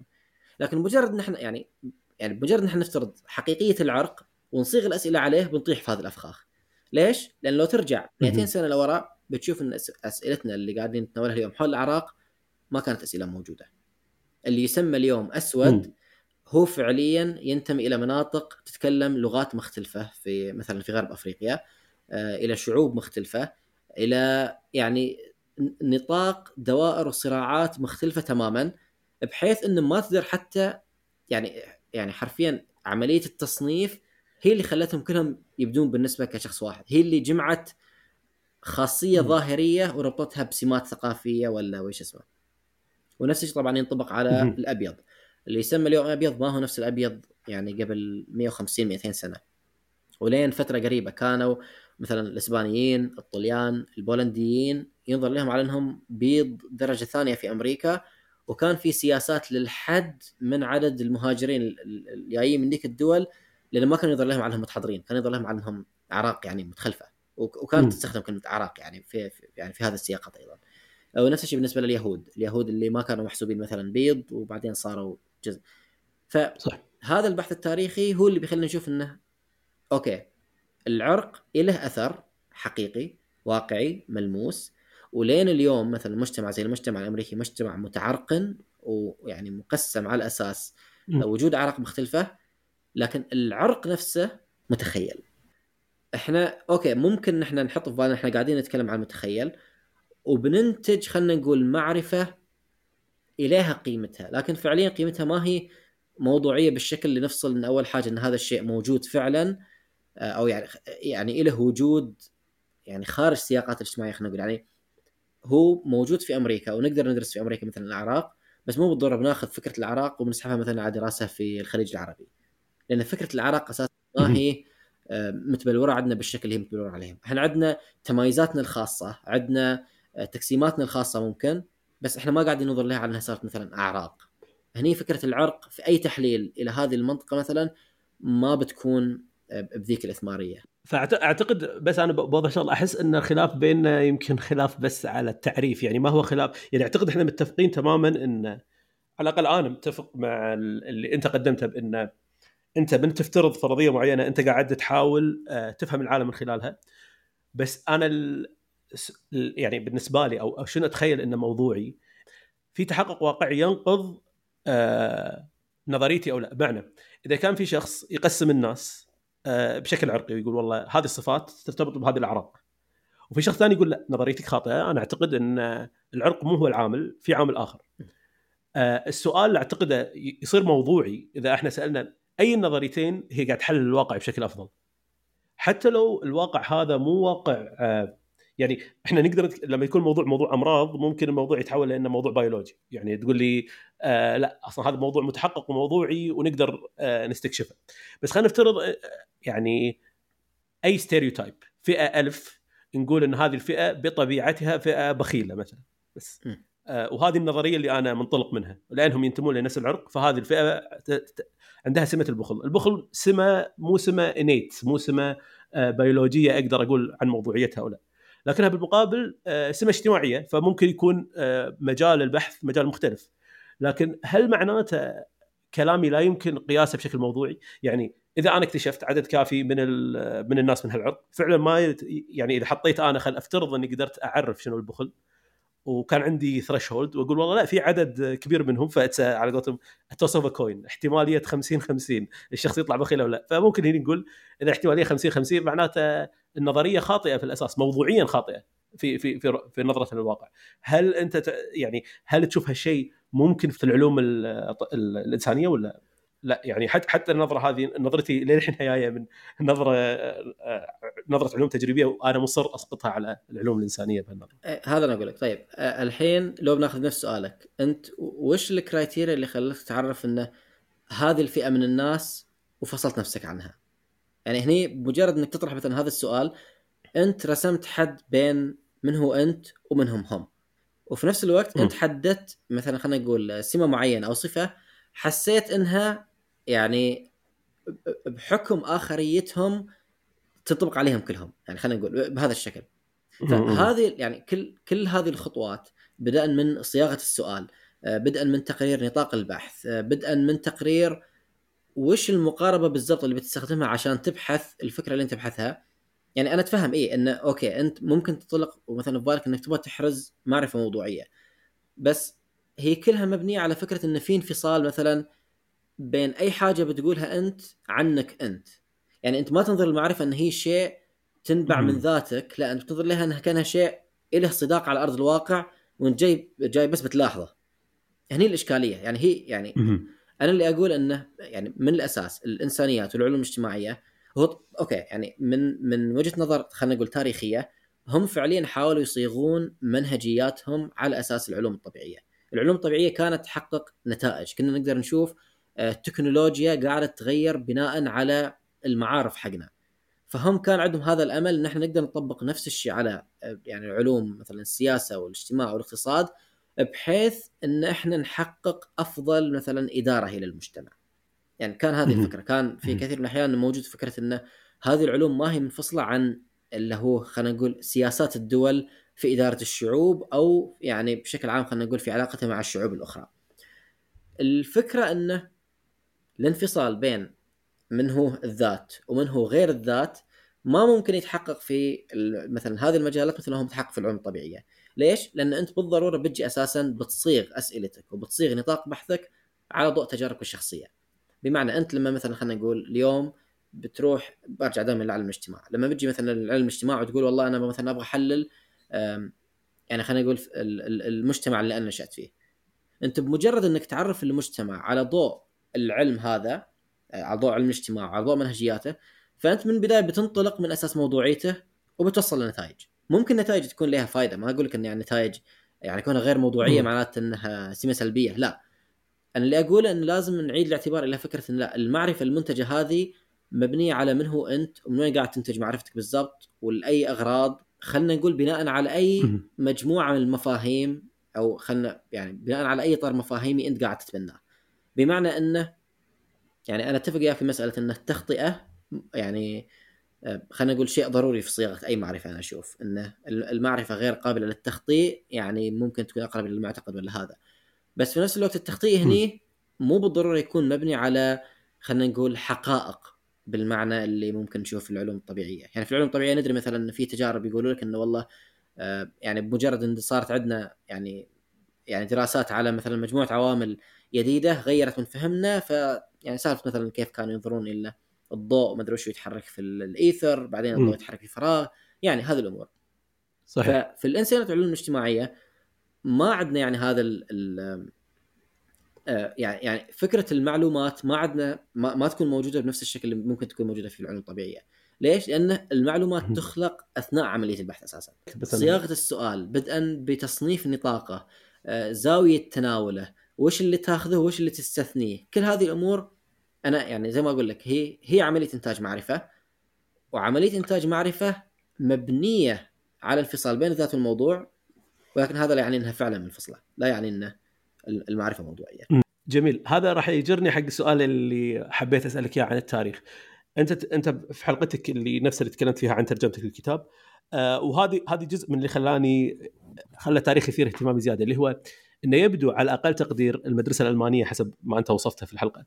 آه تحاول آه تلقى طريقة موضوعية بين قوسين أو طريقة تشبه آه منهجية لدراسة التاريخ بشكل موضوعي. وأنت ذكرت إنك تختلف بوجود موضوعية الشيء هذا. لكن آه شنو الإشكال برايك بالصياغة هذه؟ أو هل أصلا في إشكال إن مثلا أنت قلت إن في دلائل أولية في دلائل ثانوية في دلائل ثالثوية لما تلقى لما تروح تشوف التاريخ. آه هل الصياغة هذه أنت تشوف فيها مشكلة؟ وعندي سؤال استقعادي شوي أنت سميتها الطريقة الغربية في في صياغة منهجية التاريخ. آه آه ممكن تكون يعني أنت قلتها بشكل عفوي بس أنت في نفس في عندك حلقات ثانية وايد عندك حساسية من تشكيل مصطلح الغرب الشرق الهوية يعني ك كشيء واحد. فلما أنت توصف الطريقة هاي طريقة التصنيف اللي بين قوسين يسمون روحهم موضوعيين آه، في المنهجية التاريخية آه، هل فعلا يعني هو هو نتاج غربي أو لا هذه طريقة يونيفرسال هذه الطريقة المفروض نطالع فيها التاريخ فهل في إشكال بهالنظرة؟ يعني على الأقل خلينا نقول كبداية من ناحية اليونيفرساليتي إحنا ندري مثلا إن على الأقل يعني حتى لو يعني بنتجاهل الحين كل مثلا المجالات المعرفية الثانية ندري إن مثلا كتب التاريخ يعني الناس قاعدة تكتبها من من آلاف السنين. من يعني عندنا كتب تاريخية من فترات طويلة من أماكن متعددة في الصين في اليونان. يعني حتى كان في بعض مثلا النقوش اللي تشوفها موجوده ولا هذا يعني دائما في كان هذا النوع من التاريخ. إن في في ناس وثقت شيء معين بغض النظر عن وش هذا الشيء. من تقريبا القرن الثامن عشر بدت فكرة المعرفة التاريخية تكتسب منحى جديد هذا المنحى ما كان منفصل عن اللي هو ليش أنا مثلا آه، يعني ذكر في الكتاب مثلا فكرة اللي هو الجامعة الألمانية. آه، نموذج الجامعة الألمانية البحثية كان مبني إنه إن إحنا مثلا بنحاول إن فعلا مثلا نحقق اللي هو المعرفة الحقة أو يعني إنه يتم تقسيم الحياة مثلا إلى مجالات معرفية من باب إن التخصص في المعرفة هو الطريق الوحيد لأن الواحد ممكن يعني في حالة التاريخ إنه إحنا ممكن نوصل إلى المعرفة الحقيقية للتاريخ ومعرفة متناهية شوي. يعني كانوا ينظرون إلى فكرة إنه ممكن إحنا نحصل معرفة كاملة عن الماضي من خلال استخدام المصادر. فهذا من جانب. الجانب الهوياتي لازم أظن أرجع للجانب الهوياتي شوي. هو طبعا هذا النموذج الجامعة الألمانية البحثية. آه، لو بناخذ بكلام بجماعة الديكولونياليين يحبون يقولوا لك إنه الفترة اللي برزت فيها مثلا ألمانيا وإنجلترا وفرنسا هذه فعليا اللحظة الثانية للاستعمار. اللحظة الأولى كانت اللي هو على أساس آه، استعمار الأمريكيتين وكانت مبنية بشكل رئيسي على الإمبراطوريتين الإسبانية والبرتغالية وكانت لغة الإنتاج المعرفي الأساسي فيها ولغة الاستعمار هي يعني اللاتينية والإسبانية والبرتغالية. يعني كان هذا بشكل رئيسي إضافة إلى الإيطالية بحكم إن الإيطالية كانت اللي هي يعني لغة ثقافة عصر النهضة في فلورنس فكان ينظر لها إن هذه كحزمة هي تمثل لحظة الاستعمار الأول. لحظة الاستعمار الثاني بنت على لحظة الاستعمار الأول أو على يعني خلينا نقول بعض مكتشفاتها. بدت هذه الدول غير إنها يعني خلينا نقول تتشكل كهوية قومية بدت تبني معارفها التاريخية عن نفسها. هذه الفترة هي الفترة اللي تشكلت فيها الأرشيفات التاريخية. الأرشيف الفرنسي آه، نهاية القرن الثامن عشر آه، الألماني والإنجليزي ما خاب ظني بداية القرن التسعة عشر تكون الأرشيف الوطني هي فكرة صياغة يعني خلينا نقول جوهر إلى هذه الأمة يرجع في الماضي يعني ممكن عقود قرون للوراء هني بدت فكرة أنه في حاجة اسمها مثلا بريطانيا ولازم نحن نعرف أصلها. هني بدأت فكرة المعارف مثلا الموضوعية عن التاريخ فكرة انه لا معرفة تاريخية بدون وثيقة. هني بدأت فكرة مثلا المصادر الأولية والثانوية والثالثوية. كلها كانت تصب أول حاجة في في في تعزيز فكرة الدولة القومية. آه، كتابة تاريخ الدولة القومية في المقام الأول. وفي نفس الوقت التعليم الجامعي يعني إحنا مثلا اليوم نتعلم عشان ندخل نخش سوق العمل. هم ما كان يعني فكرة سوق العمل اللي إحنا قاعدين يعني نعيش بها اليوم لا كانت فكرة التعليم مرتبطة أيضا يعني مثلا ممكن الجامعة كجامعة كانت من يقول لك القرون الوسطى و... ولين تقريبا 1600 كانت مرتبطة بالكنيسة وكانت يعني التعليم الجامعي تعليم آه، تشرف عليه الكنيسة ويهدف إلى مثلا تخريج المبشرين أو القساوسة وما إلى آخره. ما أدري عن التفاصيل هذه. بس الجامعة بعدين صارت لا صار الجامعة صارت تخرج أفراد يخدمون الدولة. صارت بحاجة إلى يعني أفراد مؤهلين آه، مواطنين قادرين على إنهم يديرون الدولة ويديرون شؤونها. فهني حتى فكرة المعرفة التاريخية مثلا ما كانت منفصلة عن هذه الأهداف. يعني مو بالضرورة المعرفة يعني لأجل المعرفة، ممكن المعرفة في يوم من الأيام يعني يقول لك دائما صحيح. مثلا الفلسفة سابقا كانت هي حب الحكمة فيلوسوفيا. أه الحين ما صارت مسألة حب الحكمة، لا صار في غرض آخر من اكتساب المعرفة. هني يعني حتى لو تشوف مثلا لو لو بشطح شوية يعني إدوارد سعيد مثلا لما بيأرخ لك الاستشراق غالبا يأرخ لك الاستشراق ضمن هذه الفترة فترة هو القرن التاسع عشر تقريبا. صح إنه هو يحاول يقول لك إن الاستشراق كان موجود سابقا بس أغلب الإنتاج الاستشراقي اللي اللي شكل مثلا مفهوم الاستشراق كان من القرن التاسع عشر وطالع. اللي كان وين موقعه؟ الجامعات ومؤسسات التعليم العالي. لحظة صح في نقطة اللي هو بالنسبة ليش إن أنا أقول مثلا غربية؟ لأن فعليا هذيك الدول كانت تربط ارثها بارث مشترك. آه، في كتاب يعني كنت كان كنت أقول ممكن نتكلم عنه لما نتكلم عن اللي هو النقد الأدبي. آه، في كتاب مثلا كتبه واحد اسمه جون كولينز. آه، عنوان الكتاب The Study of English Literature A Plea for its Recognition in the Universities أظن. كتبه عام 1891 كان يحاول يناقش في الكتاب ليش المفروض الأدب الإنجليزي يدرج كمقرر في الجامعة. كان يصيغ طبعا اطروحته كامله على حاجتين، أول حاجة انه هذا المجال مفيد للمواطنين آه، للحياة القومية آه، مفيد لتدريب الموظفين اللي بندر... اللي بنرسلهم للمستعمرات. آه، وفي نفس الوقت أن إحنا ما نقدر نفهم الأدب الإنجليزي مع أنه هو يرجع إلى مثلا بيوولف إلى جون ميلتون إلى شكسبير إلى شو اسمه ذاك بايرون يمكن؟ ما ذكر صراحة الأسامي كلها اللي يذكرها. بس إنهم ياخذهم كلهم ويقول لك هم صح مثلا يعني شعراء إنجليزي كتبوا بالإنجليزي بس إحنا ما نقدر نفهمهم إلا لما نفهم الأدب الإغريقي والأدب الروماني. فتلاحظ كيف هو قاعد يربط بين إنتاج أدبي إنجليزي وبين امتلاكه إرث يعود مثلا يعني 1200 1300 سنة قبله. يعني مسرحيات اليونانية بكتابات آه، آه، سيسرو بكتابات ما أدري من. كان في متخيل امتداد ثقافي واحد. هني جت فكرة اللي أقول لك ليش أقول لك إنه مثلا فكرة التفكير الغربي لأن فعليا هذه الجامعات هذا النموذج أول ما بدأ يتسوى بدأ ينتشر في هذه الدول. إن هم اللي شكلوا الهوية المتخيلة اللي أنت تنتقدها. يعني هم أنت قاعد تستخدم هالاصطلاح لأن هم بتجمعهم هذا بمحاولة آه، فرض قالب أو صيرورة معينة وكأن رحنا من اليونان لروما لبريطانيا والاست... يعني الدول الثلاثة اللي ذكرت اللي هم كانوا الاستعم... آه، دول الاستعمار الثاني إيه؟ حسب حسب وصفك آه هو وصفهم لذاتهم إن هم آه آه هوية واحدة وهذا اللي أنت آه آه عبرت عنه بإنه جامعات غربية أو النظرة الغربية ل إيه لأنهم يعني بدوا يعني هو في شقين للتعريف في يعني شق ليش مثلا نسميهم كغرب؟ لأنه إذا ما خاب ظني في 1513 1517 وأنا اتذكر التاريخ بالضبط آه، يقال إن في مؤتمر إذا ما خاب ظني أيضا اسمه يعني مؤتمر سرقسطه أو حاجة في سرقسطه المهم صارت شو اسمه؟ إنه البابا قسم العالم إلى قسمين. Indies Orientalis و Indies Occidentalis أظن. هذا ما نتذكر الأسامي الحين بس الفكرة من التقسيم إنه تم تقسيم العالم بحكم إنه يعني وقتها في 1513 مثلا 1517 اللي كانوا متصارعين كانوا الإمبراطوريتين الإسبانية والإمبراطورية البرتغالية. فوش اللي صار؟ اللي صار إنه آه البابا جاء وقال خلاص يا جماعة ولا حد يزعل الإسبان يأخذون ال Indies Occidentalis والبرتغال ياخذون ال Orientalis. فوشو كان ال Occidentalis كان الأمريكيتين. آه كان بعض مناطق اللي مثلا في غرب أفريقيا أو يعني مناطق الكاريبي وهذا.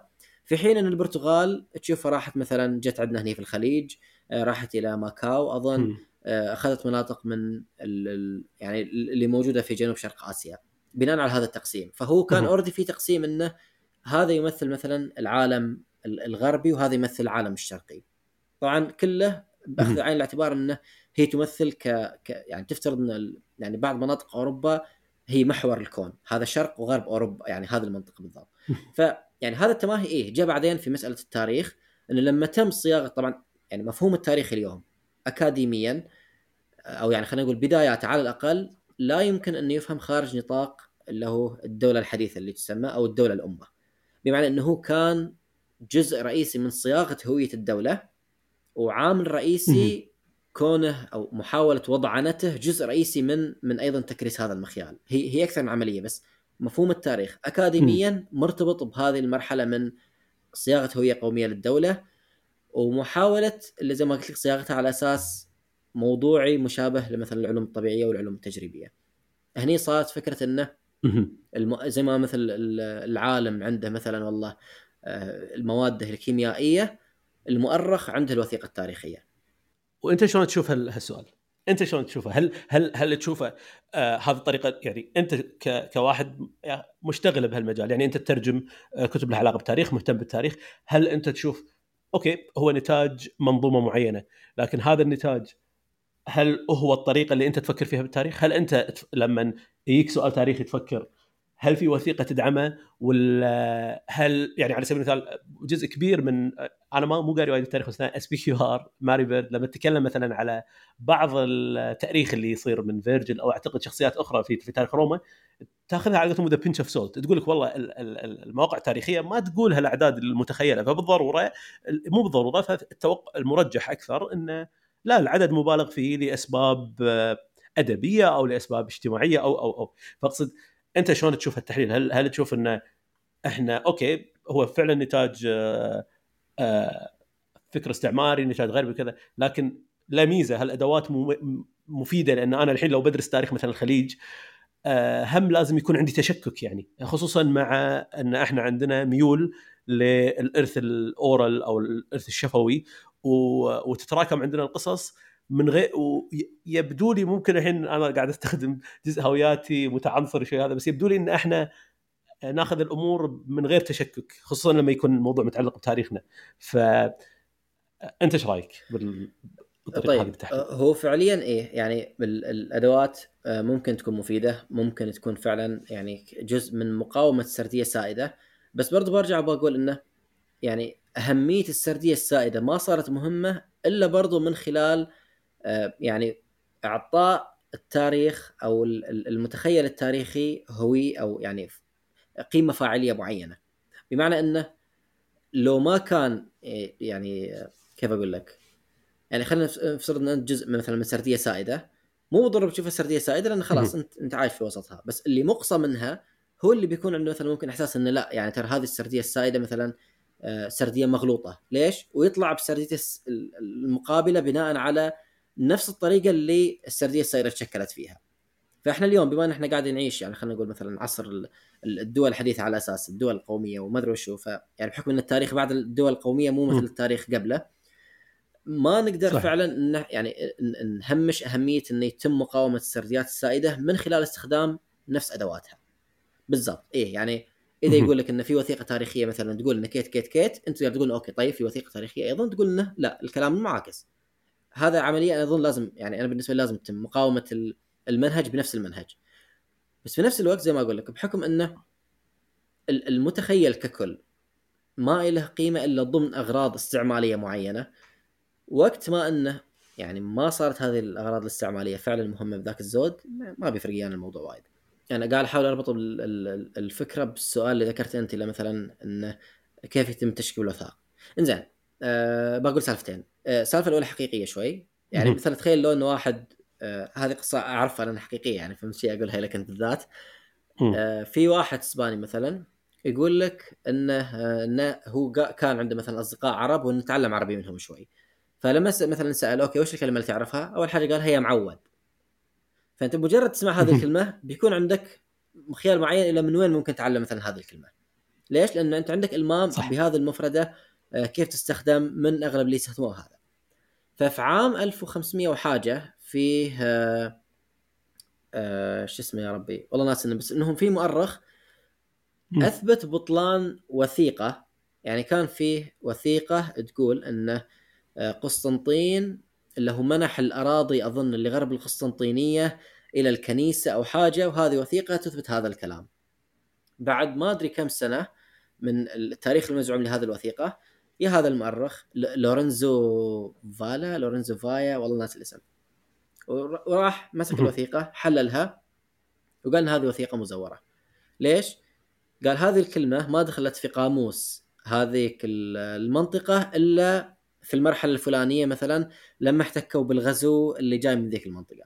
طيب آه في نفس الوقت قسطنطين مستحيل كان إنه يستخدم هذه الصياغة. ليش؟ إنها صياغة مبنية. وراح حل الموضوع يعني أقرب ما يكون تحليل لغوي يعني هو الكتاب عنده تحليل منطقي وتحليل لغوي. منطقي يعني تحليل بلاغي خطابي. يعني بالله عليكم بتوقعون قسطنطين بيكون عبيط بي... الثاني لا تحليل بناء على قراءة تاريخية إلى الوثيقة هذه. ف... اي فهني كان عندنا وثيقة. كان عندنا بس طلع عن الوثيقة. يعني أول حاجة مزورة. آه، في نفس الوقت في قصص تثبت إن في مؤرخين كانوا يعني زي ما أقول لك لو بنرجع لمساله لو موضوعية المعرفة لما رجعوا وتحققوا من المصادر اللي كانوا يستخدموها أو تحققوا من الوثائق اللي كانوا يستخدموها يعني أول حاجة في بعضهم كانت الوثائق ما هي موجودة. آه، بعضهم كان فاهم الوثيقة فهم خاطئ. أه وجميع الأمور اللي يعني في النهاية تسقط يعني بتسقط بمجرد إنك تجي تقاربها تاريخيا مجرد إنك تنتقد مصداقية التحليل. اي اي ف هني تبدي فكرة إنه okay التشكيك مو بس يكون مثلا على آه، يعني مشروعية المصدر يعني حتى لو المصدر مصدر أولي ولا يعني هو بحكم إن المؤرخين دائما يقول لك إن المصدر الأساسي المفروض لك يعني هو المصدر الأولي. وإلى حد كبير يعني عندهم وجهة نظر في هذا الموضوع صحيح. لأنه هو أقرب شيء بالنسبة لك إلى ذيك الزمن. آه، بس صح. عشان تعرف تعقيد هذه الأفكار خلينا نعرض شوي على تاريخ الأفكار. اليوم بشكل كبير تشوف منتشرة فكرة انه يجيلك واحد يقول لك مثلا أنا بكتب تاريخ فكرة الحرية وعادي مثلا يبدي لك بأرسطو يبدي لك بسقراط يبدي لك في افلاطون بحكم إنهم ذيلا ناس يعني يتكلموا عن حاجة اسمها حرية. ويمشي لك في الزمن بعدين يجي لك والله فلان وفلان وفلان وفلان وفلان لين يوصل لليوم يقول لك okay خلاص اليوم آخر update إلى فكرة الحرية هي إنها كيت وكيت وكيت. نظريا طبعا هذا هذا المنهج منتشر بشكل بشكل كبير. مو مو مسألة مثلا واحد ولا اثنين. لا فكرة تاريخ الفكرة شيء ممتد لين راحوا ناس وقالوا يمكن سمعتها أو لا ما ما ذكرتها في حق التاريخ. آه، مارك بلوك في كتابه مهنة المؤرخ آه، ذكر حاجة بما معنى إنه لسوء حظنا إن الناس ما يغيرون المفردة مفردة جديده لما يتغير عندهم المعنى لمفردة قائمة. يعني عادي انه يكون عندهم عندنا عندنا مثلا كلمة حرية عندهم كلمة حرية معنيين مختلفين بس خلاص إحنا نستخدم صحيح. فهني طبعا هذا بدأ يسبب إشكاليات عويصة بعدين. هو بحكم إن تاريخ الأفكار كان يعني أول حاجة تاريخ الفلسفة برضو كان جزء من صياغة المخيال الغربي. يعني لو بسألك مثلا متى تتوقع أن أبكر كتاب نعرف عن تاريخ الفلسفة؟ سنة كم؟ يعني أنا ما ما أنا سيء بالسنوات بس أقدر أتخيل إني لما أفكر بتاريخ الفلسفة وبدايتها راح أفكر إن سقراط ما كتب شيء فبعد أرسطو. يعني شيء شيء من زمن أرسطو. طبعا أدري انه في قبله كم شخص أو معاصرين يعني على الأقل هذول اللي في في بالي في أثينا إيه يعني راح اتخيل هذه نقطة بداية يعني تأريخ الفلسفة. لما واحد بيكتب تاريخ فلسفة بيبدي بهم. بس متى طلعت م. عندنا فكرة إنه لازم واحد يحط تاريخ إلى الفلسفة؟ أنا ما أدري يعني آه، يمكن برتنارد راسل ما أدري لأنه هو إيه يعني أظن يعني ابكر كتاب لحد الحين طحت عليه وما أنا قادر أحصل مصدر يجيب لي كتاب أبكر منه كان كتاب ألماني عام 1600 وحاجة مجددا برجع على فكرة الجامعة البحثية الألمانية وصناعة ال- المخيال الغربي وصناعة كل هذا الأمور، ليش؟ لأنه هو يرجع يكتب تاريخ الفلسفة بالطريقة اللي ذكرت فيها. انه كان عندنا أفلاطون، كان عندنا أرسطو، كان عندنا آه، إيش اسمه ذيلاك ارسطوفانس ما أدري إيش يسموهم وياخذهم. يربط هذا المخيال الفكري والإرث الفكري المتصل لين يوصل إلى الفلاسفه المعاصرين اللي اللي موجودين كان في زمنهم. هي هي فعليا كلها عملية يعني معقدة مو عملية واحدة بالضرورة تكون واعية بهذا الشكل اللي إحنا قاعدين نتكلم عنه اليوم ولكنها فعليا هي هي عملية تكريس هذا المعروف يعني اليوم تاريخ مم. الفلسفة أغلب الناس بيقول لك اي طيب والله ممكن صح أفلاطون وأرسطو في واحد كم واحد قبلهم ويرسم لك هذا الامتداد نفسه يعني صارت الفكرة طبيعية لدرجة إنه ما حد يسأل مثلا لحظة ليش في تاريخ فلسفة أساسا طبعا لاحظ إنه هو انبنت على فكرة انه في حاجة اسمها فلسفة وإن هذه الفلسفة الحين. بنكتب لها التاريخ حقها يعني هي هو هو افتراض مسبق. بوجود الفلسفة بوجود حاجة اسمها بمخيال اتصال ارث فكري آه، بناء على مجددا يعني أنت تشوف ال ال ال مثلا ارسطو وأفلاطون وهذا يضموهم تحت آه، تاريخ الفلسفة الغربي بس ما يضمون مثلا. ناس كانوا بالضرورة موجودين في مناطق ثانية مثلا في والله بلاد ما بين النهرين آه، بلاد فارس. يعني من البداية المتخيل مقسم منهم ذولا من تاريخ الفلسفة كلامك جميل إن آه، هذه السرديات كلها يمكن مقارعتها ومساءلتها والمفروض نسوي دراسة تاريخ. هذا الشيء يعني تثبت عندي طبعا متابعة بودكاستك من من بعض القراءات هنا وهناك وبعض أتابع مؤرخين ثانيين يتكلمون نفس الموضوع. بس يبدو لي إن في ممارسة موضوعية بمعنى إن واحدة من النتيجتين أقرب مقاربة أكثر للواقع من الثانية على سبيل المثال. يعني أنت نظرتك الحين على تاريخ الفلسفة بعد التعمق أكثر فيها ويمكن في شخص ثاني يعني دارس تفاصيل مثلا حياة أرسطو أفلاطون على قولتك ال- الحالة الأفقية في ذاك الزمن ال ال ال ال وجود أدلة مادية في ذاك الزمن حوارات معينة يقدر يستنبط معنى الكلمات اللي تم استخدامها في ذاك الوقت وممكن يفهم حقيقة مقاصد أرسطو وأفلاطون أكثر من الشخص اللي يقرأ أرسطو وأفلاطون الحين من خلال فلتر مال الشخص اللي كاتب عن التاريخ هذا. لكن الفكرة الأساسية اللي أنا اظل أظل شغلتني إنه في واحد منكم قاعد يقارب الو- الواقع بشكل أفضل. في واحد قاعد يوصل لموضوعية أكثر بر- برأيي. يعني الشخص اللي يحاول يدرس الوضع الأفقي ويحاول يدرس اللغة ويحاول يعرف يتقصى عن ال- الوثائق الأولية أو عنده وثائق أولية اوثنتيك تم إثباتها عن طريق على قولتك استخدام اللغة استخدام الحالة الاجتماعية الاقتصاد وكذا. هذا شخص وصل ل.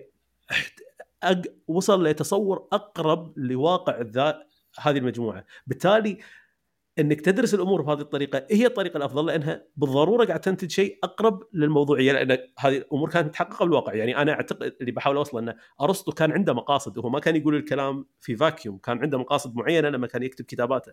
آه كلامك صحيح بمعنى إحنا ما نقدر نتأكد إن هذه مقاصده لأن إحنا ما عشنا معاه ممكن المفردات هذه لها معاني أخرى ومو لازم تكون متصلة بغيرها بالفلسفه لكن أعتقد إن هم في تفاضل بين طريقة القراءة هذه طريقه قراءة اختزالية أستخدم المفردة مثل استخدامي الحالي أو اي شخص لا يقول لك ترى الموضوع معقد نفس ما أنت تقول بس مو معناته إن رأيك أنت مساوي للرأي الآخر. أعتقد إن هذا رأي أقرب للموضوعية ولا هم أنت تشوف إن هذه نظرة مهيمنة انه أنت ليش تحط هذا أكثر موضوعية؟ يعني هذا تصوري يعني. فاهم عليك. وقاعد أحاول أشوف إذا في كلمة مناسبة أكثر موضوعية يعني علشان ممكن على الأقل نطلع نطلع من فخاخها شوي لأن غالبا إي أنا أنا فاهم ممكن كيف إن مثلا فكرة الموضوعية تصير يعني مرادفة تقريبا إلى مطابقة الواقع. وإلى حد كبير زي ما أقول لك يعني في الأمور المادية في العلوم الطبيعية ممكن إحنا نتخيلها بشكل أكثر لأن في النهاية بتكون عندنا إحنا فعلا نتائج ممكن مثلا تحقق من من مشروعيتها وما إلى ذلك. بس مجددا لما نرجع إلى أي حاجة مرتبطة بال بالإنسان. يعني حتى لو بقول أنا مثلا مقاصد أنا هني بيكون مبني على افتراضي. يعني زي ما أقول لك خليني أقول لك ان ان في مثلا لو كان في النص نوع من التورية وأنا ما فهمت هذه التورية وقلت إنه لا هو م. قاعد يقصد نفس الكلام اللي قاعد يقوله بالضبط. فصح إلى حد ما ممكن واحد يقول لا والله كلامك أنت ما هو دقيق. أنا أظن إنه كان يعني يعني يمارس نوع من التقية ولا المواراة ولا ما أدري وش اللي بيسموه.